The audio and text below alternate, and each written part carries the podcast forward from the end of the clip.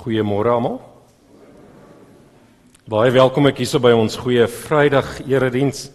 Ons ook so in besonder die kruisiging van Jesus Christus ook so herdenk.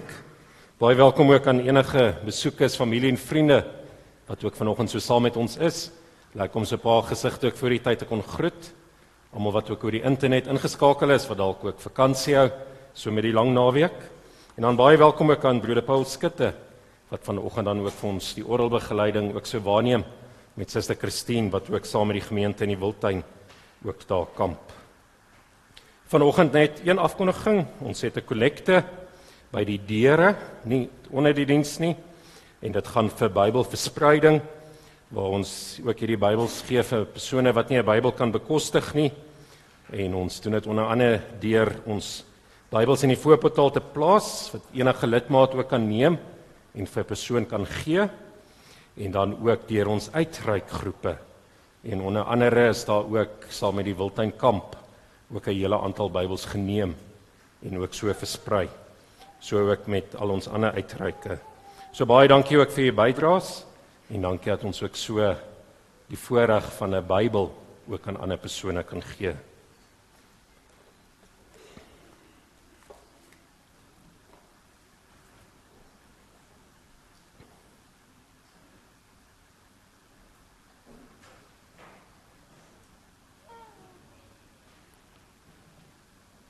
Geliefdes ons woord is ook so bekend waar ons ook bely en sê ek slaan my oë op na die berge. Maar met Paas Vrydag in besonder dink ons dan aan aan 'n ander berg of mens kan dalk sê meer 'n kop aan Golgotha wat as Kopbeen bekend staan. En dan lig ons ook as te ware ons kyk ons op geestelik ook na na hierdie berg. En dan kan ons ook vra maar waar sal my hulp vandaan kom? En my hulp, my verlossing, my redding is nie van mense of van myself nie, maar van die Here wat hemel en aarde gemaak het. En so besonder sien ons dit deur die verlossing van sy seun Jesus Christus. Geliefdes, genade en vrede vir julle van God ons Vader en ons Here Jesus Christus en deur die kragtige werking van God die Heilige Gees. Amen. Kom ons lofsing ook die Here saam vanoggend. Ons doen dit daar met lied 368. Dit is nie 'n 'n vrolike lied nie, soos ons gewoond is nie, maar maar dit is met goeie Vrydag ook met met die kruisiging het ons ook hierdie stemming van wat ons ook wil herdenk wat gebeur het. En kom ons sing dit dan ook so om ons te herinner die smart en die lyding wat Jesus moes deur gegaan het.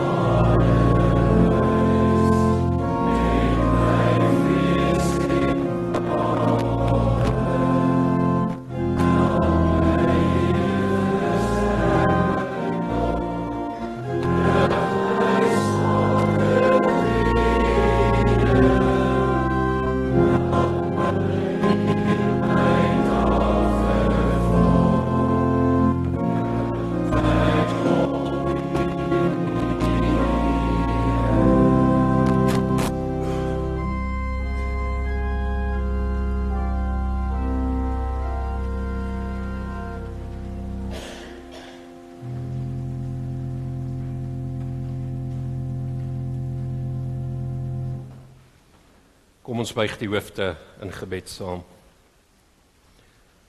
Ons Hemelse Vader, baie dankie dat ons verseker is, maar U is die vesting vir ons lewe. Ja, U dra ons ook deur hierdie lewe. Is U wat ons beskerm. Maar ook ons toekoms is vas en seker. In besonder waar ons ook stil staan vanoggend, verseker in dit wat Jesus Christus vir ons aan die kruis kom doen het. En dankie dat ons so ook as medegelowiges ook hier bymekaar kan wees omdat ons hier saam is omdat ons almal glo in die een kruisiging in die een sterwe in die een verlosser maar ook aan die een opstanding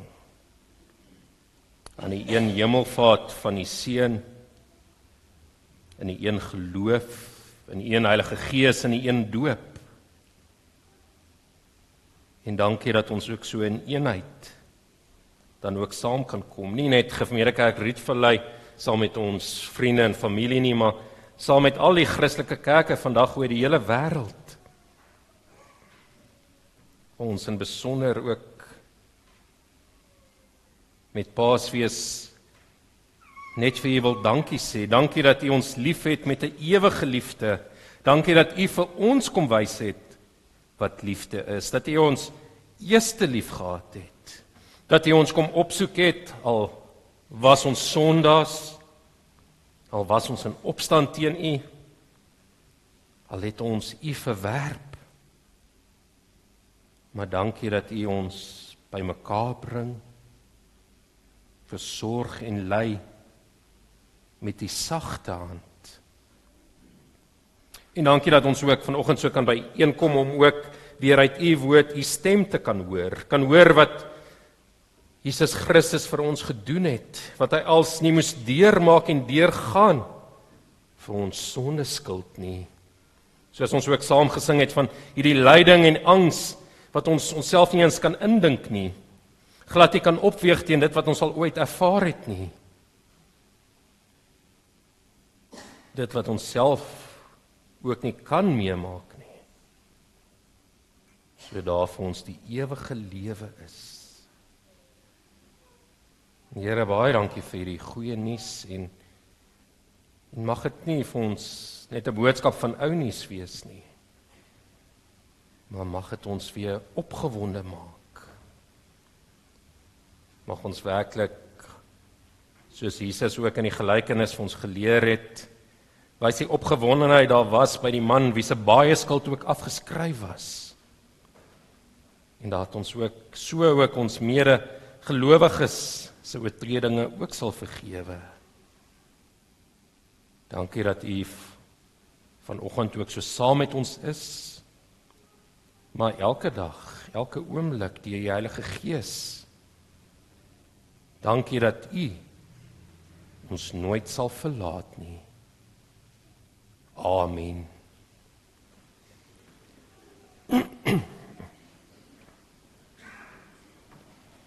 Geliefdes, vir ons gaan saam lees die woord van die Here.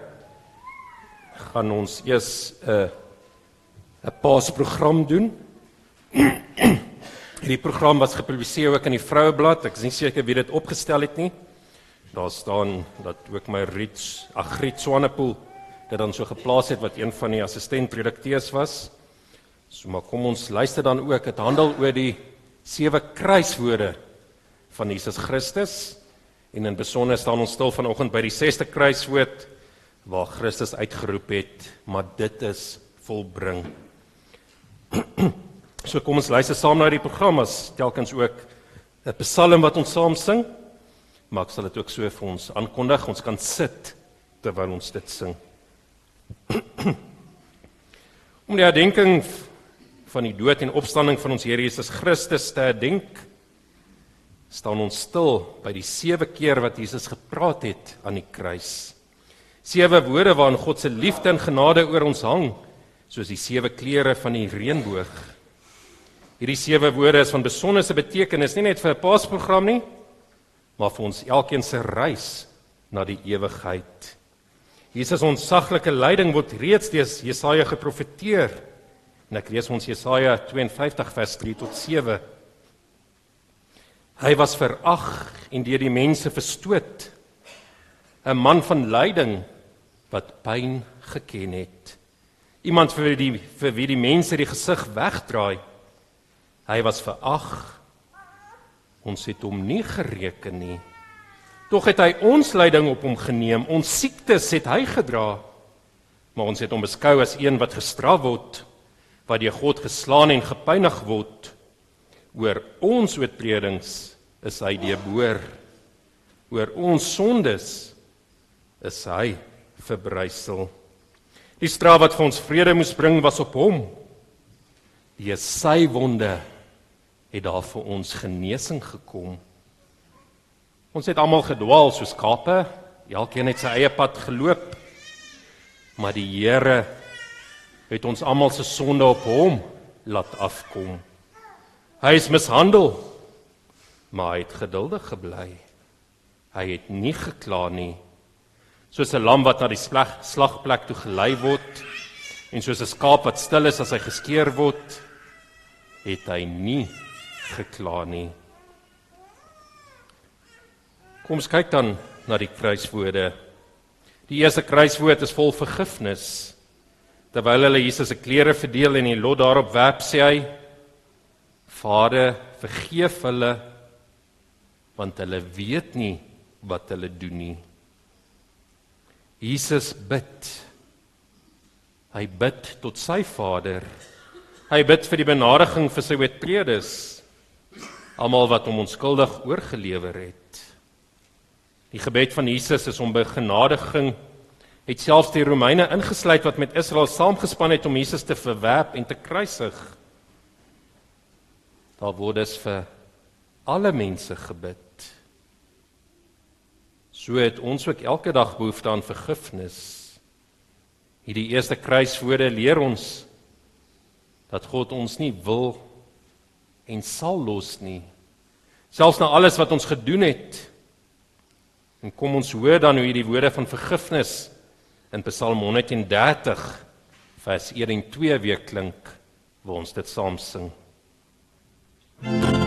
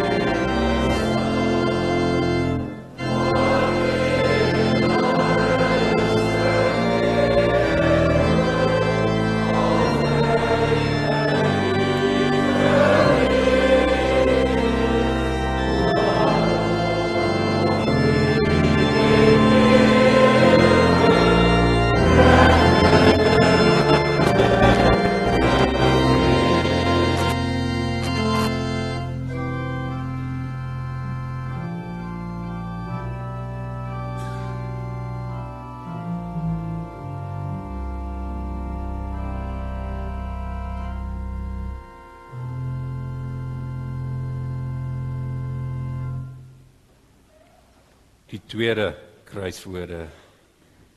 Jesus antwoord hom: Ek verseker jou, vandag sal jy saam met my in die paradys wees.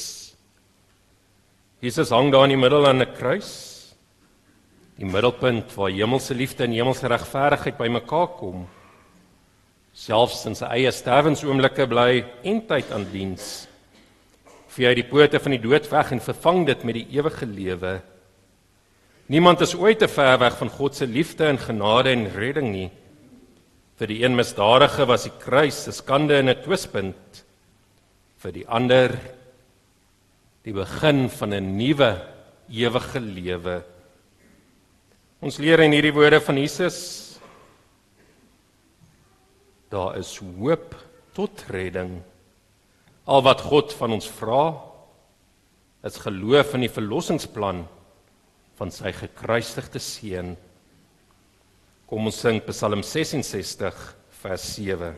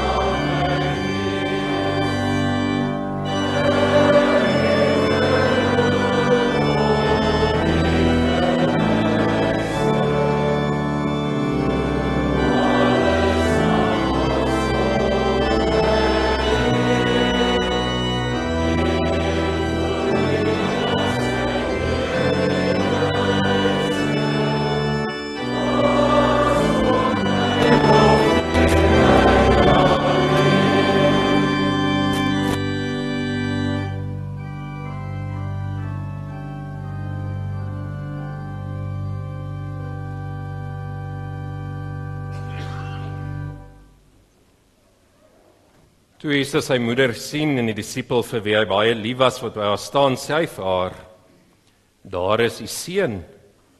Daarna sê hy vir die disipel: "Daar is jou moeder." Van daardie oomblik af het die disipel haar in sy huis geneem. Vir Maria sou dit 'n bitter pyn en smat beteken om haar seun daar aan die kruis te sien hang. So 'n smartlike dood. Sy moes toe verstaan net dat die profesie van Simeon by die geboorte van Jesus uitgespreek het dat die kindjie die oorsaak sou wees dat daar enige swaard deur haar siel sou gaan. As Jesus egter van die kruis af met sy moeder en Johannes praat, is dit die laaste keer wat hy met mense praat aan die kruis. Vir Oula stot hy sy liefde en vertroosting en versorging van sy moeder uit. Jesus vertrou sy moeder toe aan aan Johannes. Hy sal voortaan haar aardse seun wees. Hy sal vir haar 'n huis gee. Die hulp en steun wat sy nodig sal hê terwyl die berouvolle misdadige plek in die hemel kry. Ontvang Maria 'n woonplek op aarde. Alles die toekoms so onseker, vertrou op hom. Hy wat vir Maria en Johannes na liggaam en siel versorg het, sal ons ook versorg. Kom ons sing Psalm 42 vers 5.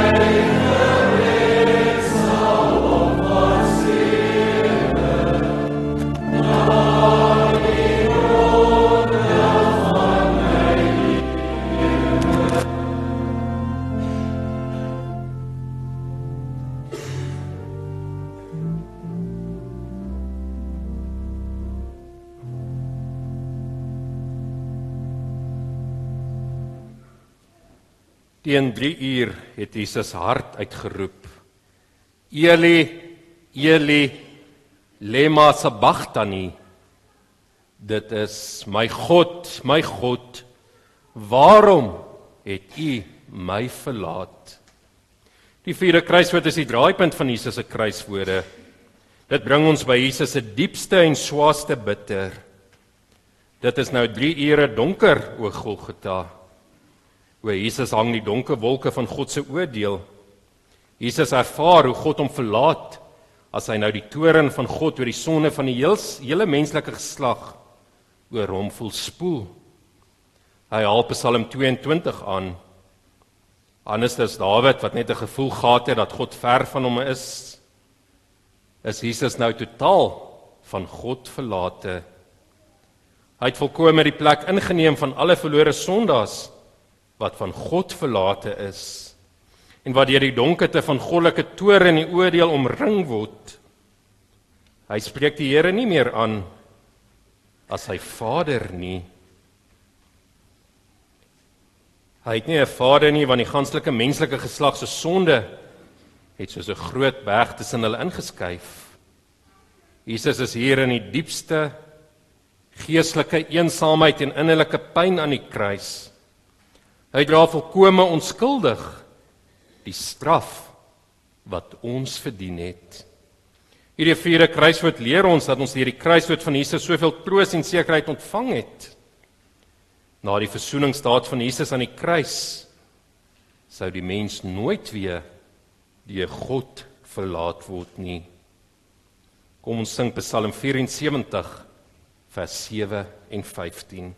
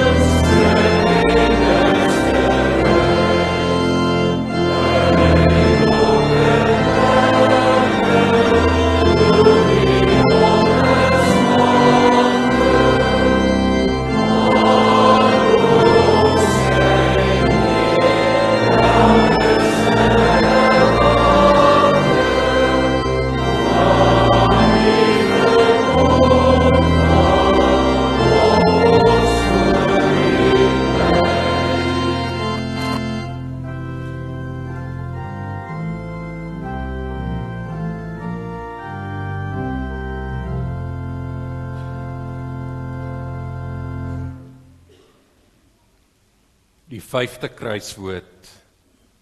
Ek het dors. Dit beklemtoon dat Jesus volledig mens was wat die pyn van sy marteling en lyding moes verduur. Hy was reeds 16 ure sonder kos en water. Hy is naak aan 'n paal vasgemaak. Sy arms is ook vasgemaak en sy voete gebuig waar sy spykers te deboor het. Hy is onder die toorngloed van God. Hy is dors. Hy is in intense pyn, het baie bloed verloor en is nou moeg tot die dood toe. En skok en in asemnood. Christus se dood was iets veel meer as 'n gewone mens se dood.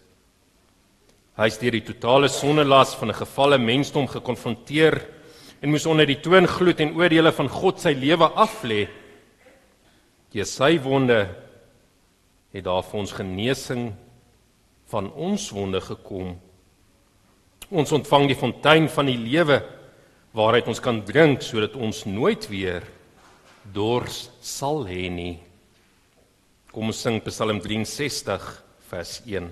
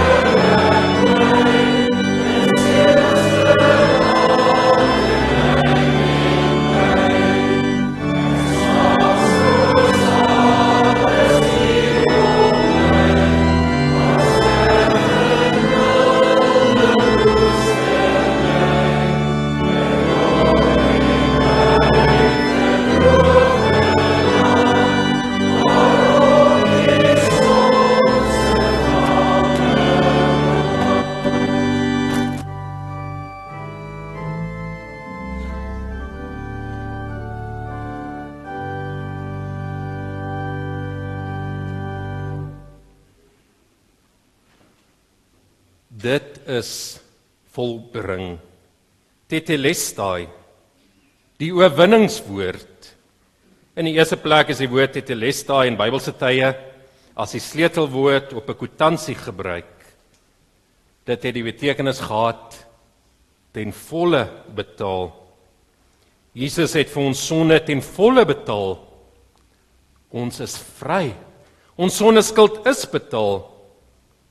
Het die gedagte ooit by jou opgekom dat die Here Jesus jou gekoop het toe hy sy bloed gestort het en sy lewe vir jou afgelê het? Paulus herinner ons hieraan wanneer hy sê want julle is duur gekoop. Kom ons sing Psalm 116 vers 5.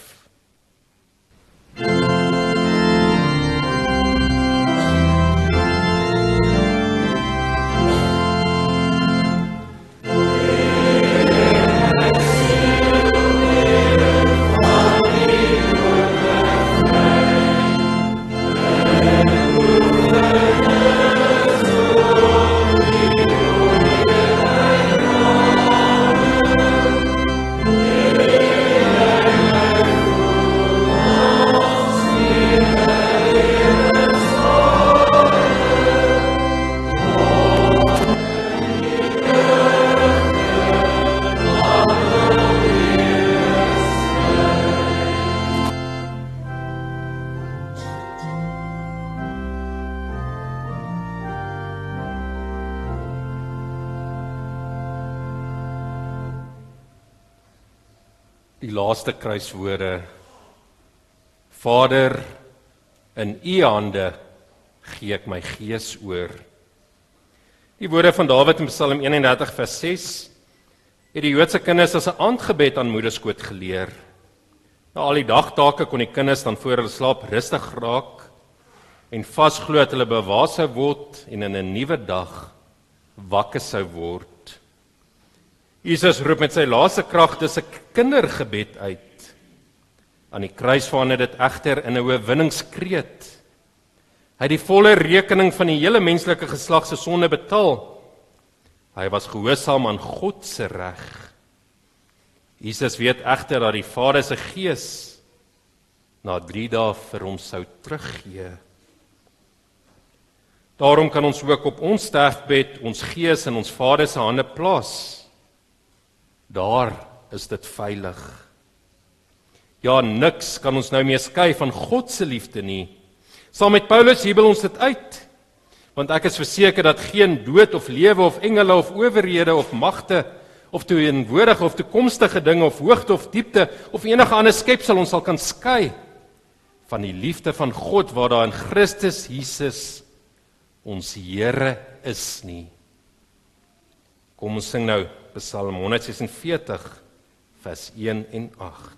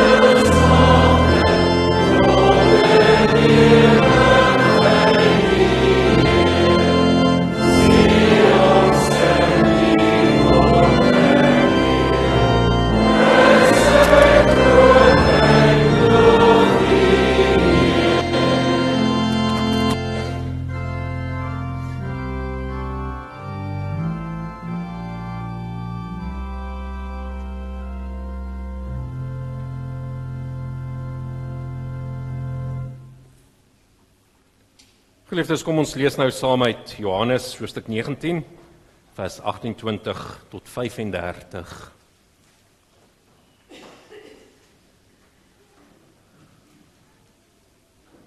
Ek lees vir ons uit die 83 vertaling. Hierna het Jesus met die wete dat alles klaar volbring is en so die skrif vervul kon word gesê: Ek is dors.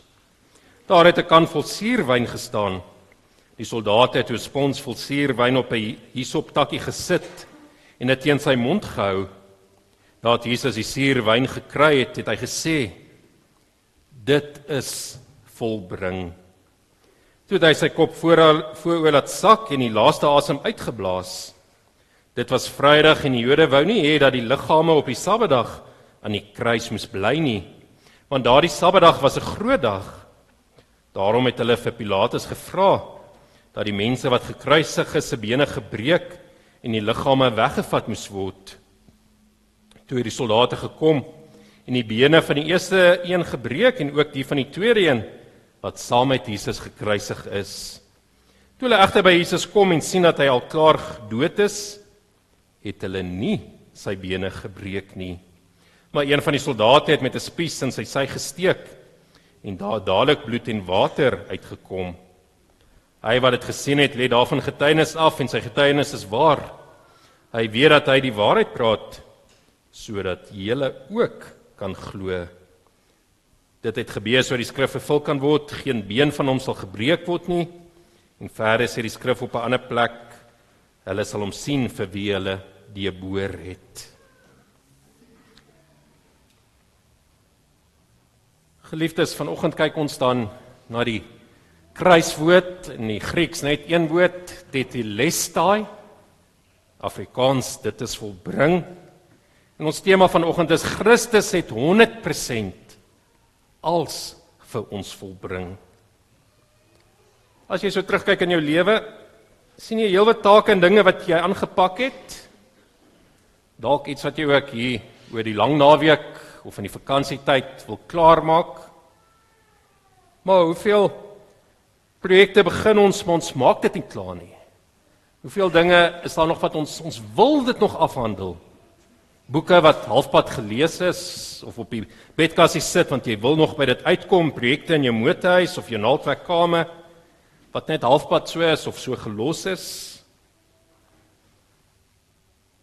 Maar vanoggend kyk ons hoe Jesus Christus nie iets begin het en dit toe gelos het nie.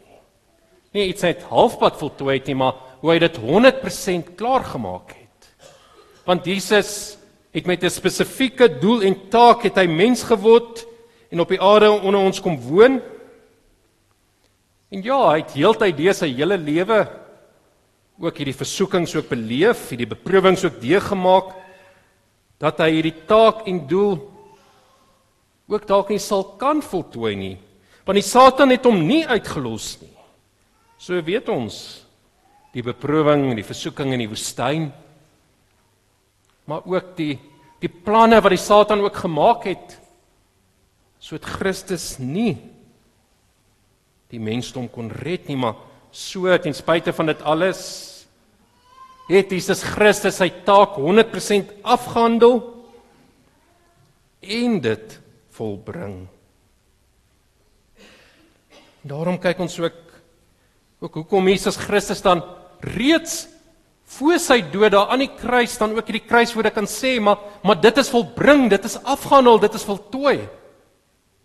Want mense sou dink die afhandeling sal ons eers sien by die opstanding of dalk eers by sy hemelvaart of dalk eers die afhandeling is Christus weer kom en die wederkoms is en almal uit die dood uit opgewek is, is dit nie wat Jesus Christus dan moet kan sê maar dit is volbring, dis afgehandel nie.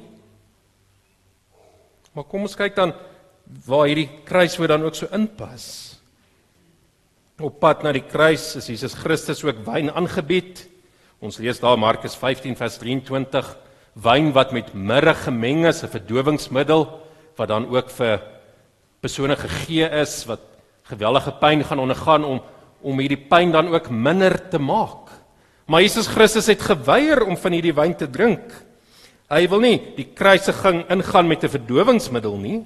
Hy wil nie sy lyding en sy pyn minder maak nie. Nee, daar wil Jesus ook dit ten volle dra. Die volle lyding, liggaamlike pyniging van gesel en dan ook die kruisiging. maar ook geestelik waar hy die volle toorn van God gedra het en die angste van die hel ondergaan het dat hy selfs ook toe uitgeroep het my God my God waarom het U my verlaat maar dan is hy volgende kruiswoord. Ek is dors. So het ons saam gelees het ja Jesus sê dit met die wete dat alles klaar volbring is maar die skrif moet vervul word dan moet gesê word hy moet dit ook sê maar ek is dors. Psalm 69 vers 22 Maar hierdie keer word daar nie hom wyn gegee met 'n verdowingsmiddel nie. Maar hierdie keer word daar gepraat van hierdie goedkoop suurwyn, die wyn van die soldate. En daar word met 'n hisop tak met 'n stok met 'n spons op die wyn dan ook so ook vir Jesus aangegee. En dit is ons besonder is dat die evangelie van Johannes dan vir ons ook hierdie beeld uitlig. Want waarvoor is hisop takkies dan ook gebruik? Ja, met offerande het die leviete dit ook gebruik. Maar spesifiek dan ook met Paasfees is die bloed van die paaslam met 'n hisoptakkie ook aan die deurkusyne van die Israeliete ook so gesmeer. En daarom vir ons ook weer mooi hierdie simboliek, Jesus Christus wat as paaslam daar ook hang en 'n hisoptak word daar vir die ware paaslam wyn gegee sodat sy dors geles kan word sodat die volgende woorde duidelik en hoorbaar ook gesê kan word. Tetelestai. Dit is volbring. Ons het reeds in die Paasprogram gekyk wat hierdie woord beteken. Is gebruik na verwysing op 'n kwitansie dat iets betaal is, nog nie die produk ontvang nie. Maar jy het klaar dit betaal en, en jy kan hierdie kwitansie ingee om dan die volle waarde daarvan ook te kry. Maar waar Jesus hierdie dan ook uitroep, sê hy nie dit is volbring van wanhoop, hy kan nie meer uithou nie. Dis 'n nederlaag wat hy daar in die kruis gelei het nie. Dis nie 'n kreet van oorgawe of wanhoop nie. Maar hierso gebruik Jesus Christus dit as 'n kreet van oorwinning. En dis wat die kruiswoorde hier ook verander. 'n Taak is voltooi en bereik. In die vorige kruiswoord ek is dors sien ons Jesus se menslikheid. Ons sien sy lyding en die omvangryke pyniging wat hy moes deurgegaan het. Maar nou waar hy ook uitroep Tetelestai. Dit is volbring sê Jesus Christus met hierdie een woord. Ek het oorwin. Hierdie om van ruikende taak dit is volbring.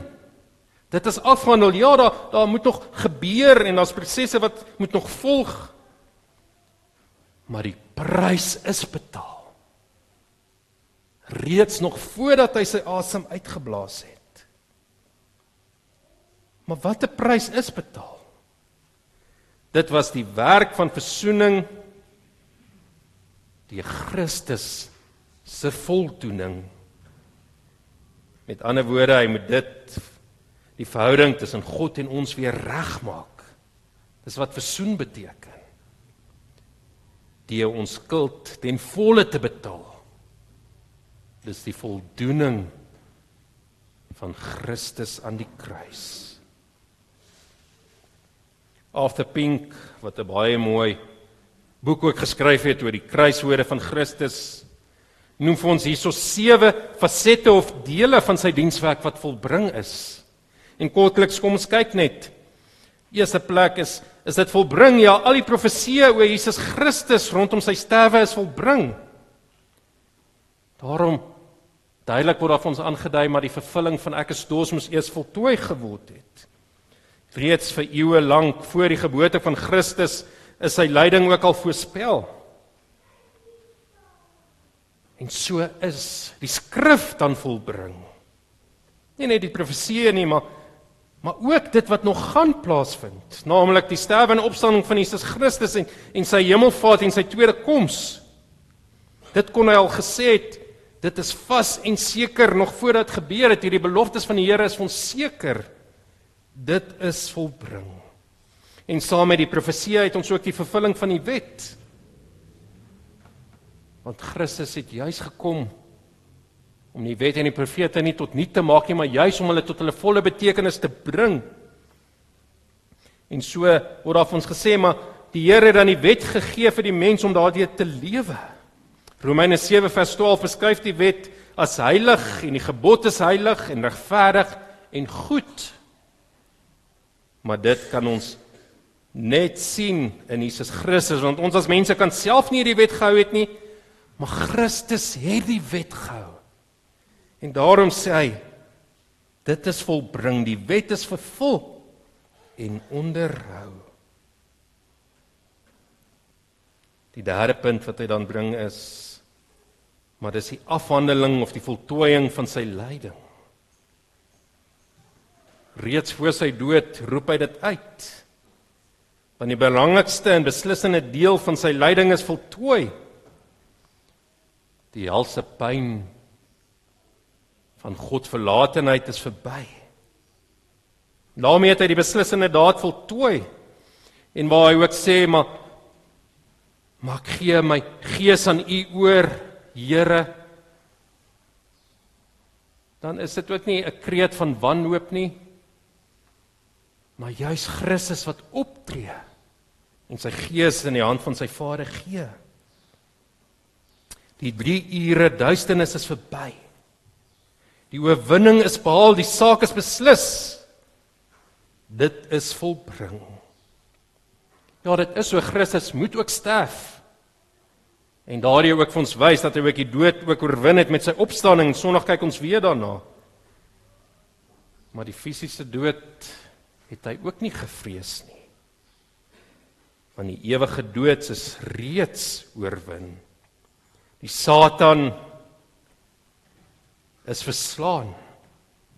Die dood is op hierdie punt al oorwin. En daar's niks wat hy kon doen om dit weg te neem nie. So Christus gee hom vrywillig as 'n bewuste daad aan sy gees aan die Vader oor. En daarom is Christus se kruisiging vir ons nooit 'n lot wat met hom gebeur het nie. 'n Pas slegte sameloop van omstandighede wat 'n goeie onskuldige mens op 'n verkeerde plek beland het nie. Nee, dit is juis Christus wat hom hier aan oorgegee het en gewillig daar aan die kruis gehang het om ons lyding en pyn en angs en nood op hom te geneem het sodat hy vir ons dit volbring het betaal het sodat ons die ewige lewe kan hê. En daarmee saam ook ons sien Christus se menswording sy taak wat hy as mens ook moes gedoen het is ook voltooi. Johannes 17 vers 4 met die gebed van Jesus aan sy disippels sê hy: "Maar ek het u op die aarde verheerlik deurdat ek die werk volbring het wat u vir my gegee het." Weens hy dit nog voordat hy gekruisig is. Maar 100% met die doel en taak wat vir hom gegee is, 'n spesifieke opdrag, kom hy en hy voltooi dit heeltemal. En daarom is ons ook dink aan die kruising van Christus. Is daar nie vir ons nog iets wat ontbreek nie? Iets wat ons nog bietjie moet bydoen of iets moet gaan soek nie? Nee, die Here het hierdie taak vir ons voltooi en volbring. Die volle vervulling is bereik. En daarom ook die volle vervulling van die verzoening en die geregtigheid. Die volle prys is betaal. Ons is volkome versoen met die Here. Geregtigheid het geskied. Die tempelvoorhangsel het geskeur. Die pad is nou oop na God toe. En ja, die opstanding is ons net weer 'n bewys ook daarvan. Die verheerliking van Christus aan God se regterhand, die stuur van die Heilige Gees is vir ons 'n uitvloeisel van Christus wat gesê het dit is volbring. En so is dit volbring. Dis 'n dis 'n voltooiing, 'n einde ook van ons sonde. Argeoloë het heelwat kwitansies ontdek waarop hierdie woord ook gestempel is, tetelestai. Ten volle betaal En daarom sê Christus ook hier aan die kruis alles wat nodig is om sonnas te red is gedoen. Sonne is nog in en om ons maar nie meer op ons nie. Ons sonne en sonneskuld is oorgedra na Christus. En hy het dit vir ons bevestig met die uitroep maar dit is ten volle betaal dit is volbring en so broers en susters is die satan as 'n verslaane vyand as hy dood ook oorwin. En probeer nou werklik dink hoe diep en ryk hierdie evangelie boodskap vir ons is van hierdie sesde kruis met een woord in die Grieks maar wat vir ons saamvat die hele evangelie boodskap. Jesus Christus die tweede Adam die beloofde redder wat hierso praat in my en jou plek vir die Here dan die kwitansie kan wys en sê maar maar ten volle betaal. My eie lewe dikwels tekorte, mislukkings. Ek het my voorgenem om anders te, te praat, anders te op te tree, nie negatief te dink nie. My liefde vir God en my naaste skiet dikwels tekort. Baie keer sê ek maak al vir die Here leef. Maar my sondes en my dade en my optrede wys dat ek aan my by eie begeertes toegee. Ek voel selfs soos 'n mislukking. Maar dan deur die Heilige Gees luister ons weer na die 6ste kruiswoord. Hoor dit. Dit is volbring. bly hierdie kruiswoord van Christus hoor in jou daaglikse lewe en jou hele lewe laat dit so weer klink dit is volbring en die Here reken hierdie volbring ook aan my toe asof die gehoorsaamheid wat Christus volbring het asof ek dit self gedoen het Daarom kan ek ook vir die Here sê vanoggend. Maar dit is volbring. Aan al God se eise is voldoen eens en vir altyd. En geen mag in die wêreld kan iets daarin verander nie, ook nie die Satan of die dood of die hel nie. Dit kan nie ongedaan gemaak word wat Christus vir ons aan die kruis gedoen het nie. Dit is volbring. Die versoening is vir ons volbring deur Christus se voldoening. Amen. Kom ons bid net saam.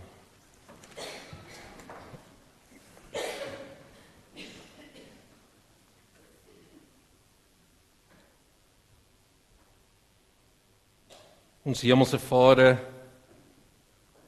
dankie dat ons ook weer met die herdenking van Christus se kruisiging ook herinner word maar dat Jesus Christus gekom het om as u seun u te verheerlik.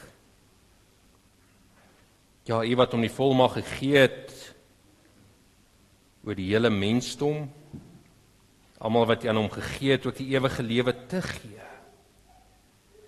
En dankie Here dat ons ook nou die ewige lewe het soos Jesus Christus ook in sy gebed ook genoem het. Maar wat is die ewige lewe? Dit is dat hulle U ken, die enigste ware God en Jesus Christus wat deur U gestuur is. En dankie Here dat ons ook deur Christus se verheerlike werk ook U so kan ken. En mag ons ook so ook U naam bekend maak. Wie ons op net die goeie nuus so die hele aarde ook so uitleef. Dankie dat ons dit ook kan doen met die wete, met die woorde om te kan sê maar dit is volbring, dit is ten volle betaal. En dat dit ook ons eie woorde is dat ons met volle geloofsvertuiging deur die bevestiging van die Heilige Gees waarlik dit ook kan uitroep en kan glo maar dit van U afgekom het. En lei en bewaar ons ook sodat ons ook kan aanhou om dit uit te roep. Tot ons ook die volheid daarvan ook kan sien met die wederkoms van die Seun Jesus Christus. Hier waar ons nog in die wêreld is, bewaar ons dan ook ons nie aan die wêreld behoort nie, maar waar ons aan U behoort. En laat ons ook toegewy aan die waarheid ook bly. Mag ons bly om ons geloof en ons liefde vir U ook uit te leef. En dankie Here ook vir soveel voorregte en genade en gawes wat ons het. En lei ons dat ons ook as Christene as 'n gemeente ook volkome een kan wees. So die wêreld kan weet dat ons u volgelinge is, u disippels wat ons u liefhet soos wat Christus u liefgehad het. Maar dat ons mekaar ook liefhet omdat u ons liefhet. Ons bid dit alles vanoggend omdat ons bewus is van u groot mag en u krag, u heiligheid van nou af tot in ewigheid. Amen.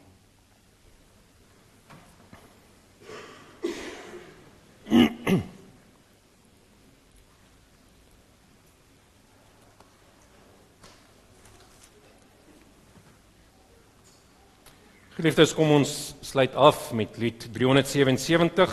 Daar sing ons al drie die verse. Wie ook dankbaar oor die kruisiging van Jesus Christus wat vir ons die vrede bring, die Vaderhuis gee. Mm.